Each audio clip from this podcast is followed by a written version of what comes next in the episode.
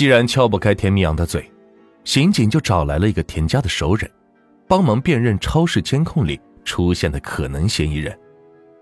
经过十多分钟的勘查，同村人就认出了一个人：田明阳去世二哥的岳父薛进公，南京是当地有名的企业家。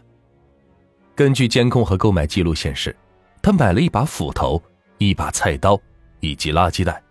恰好和作案工具吻合，但是仅靠着这些线索，显然不能构成直接作案证据，更不能以此开传证传唤薛进公。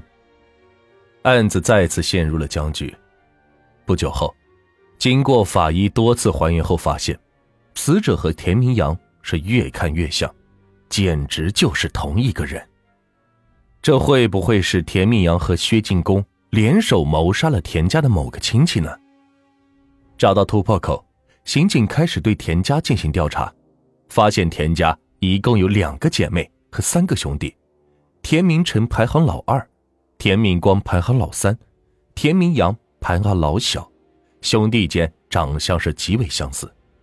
其中，老二田明成于五年前在车祸中丧生，车祸原因是油箱意外破裂。引起的爆炸，老三田明光则在车祸发生后神秘的消失了。对此，田家人的解释是，老三田明光在老二田明成去世后过于伤心，就独自离开了家，去深圳闯荡了，已经是五年没有回过家了。那么，死者会不会就是失踪的田明光呢？刑警拿着田明光的照片做对比之后。发现两者确实十分相似，连肥胖度都是差不多。这死者有可能就是田明光。然而，接下来的调查让有了些眉目的案情再次复杂化。找到了突破口，刑警去火车站二嫂家的小区调监控，发现田明阳确实是和一个身材肥胖的男人一路，还一起进了二嫂的家里。对比照片后，刑警认为这个肥胖的男人应该就是田明光。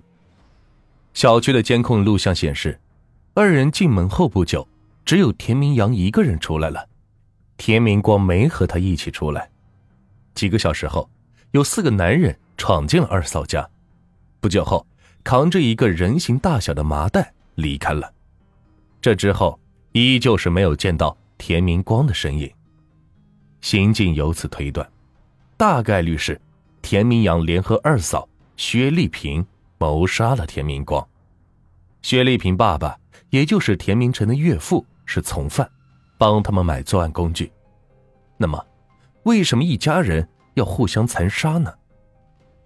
刑警继续调查，这一调查不要紧，发现了更大的谜团，让案件再次陷入了死胡同。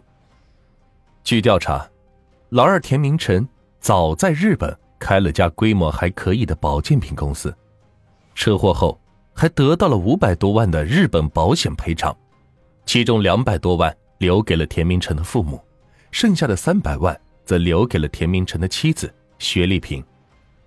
老二田明成去世后，二嫂薛丽萍就以公司资不抵债为由关闭了公司，但没分给田家人一分钱。所以，会不会是老三田明光对二嫂的资金分配不满，认为二嫂私吞了原属于田家的财产，多次找二嫂讨要，而二嫂为了保住财产，就联合关系比较好的小弟田明阳一起谋杀了田明光呢？为了证明这个推论，刑警提取了田明光儿子的 DNA 样本，和死者进行了比对，发现死者并不是田明光。但由于两者的 DNA 有着一定的相似度，也就是说，死者极有可能是老二田明成。但是，这个老二不是已经在五年前就去世了吗？刑警赶紧提取了田明成女儿的 DNA 进行比对，发现死者就是老二田明成，也就是那个五年前车祸丧生的人。可在五年前的那场车祸中，事故。死亡、火化证明都是完整的存在的，日本保险公司的理赔也在正常进行呢。就在大家一筹莫展的时候，二弟田明阳终于开口了。死者就是田明成，五年前被烧死的是老三田明光。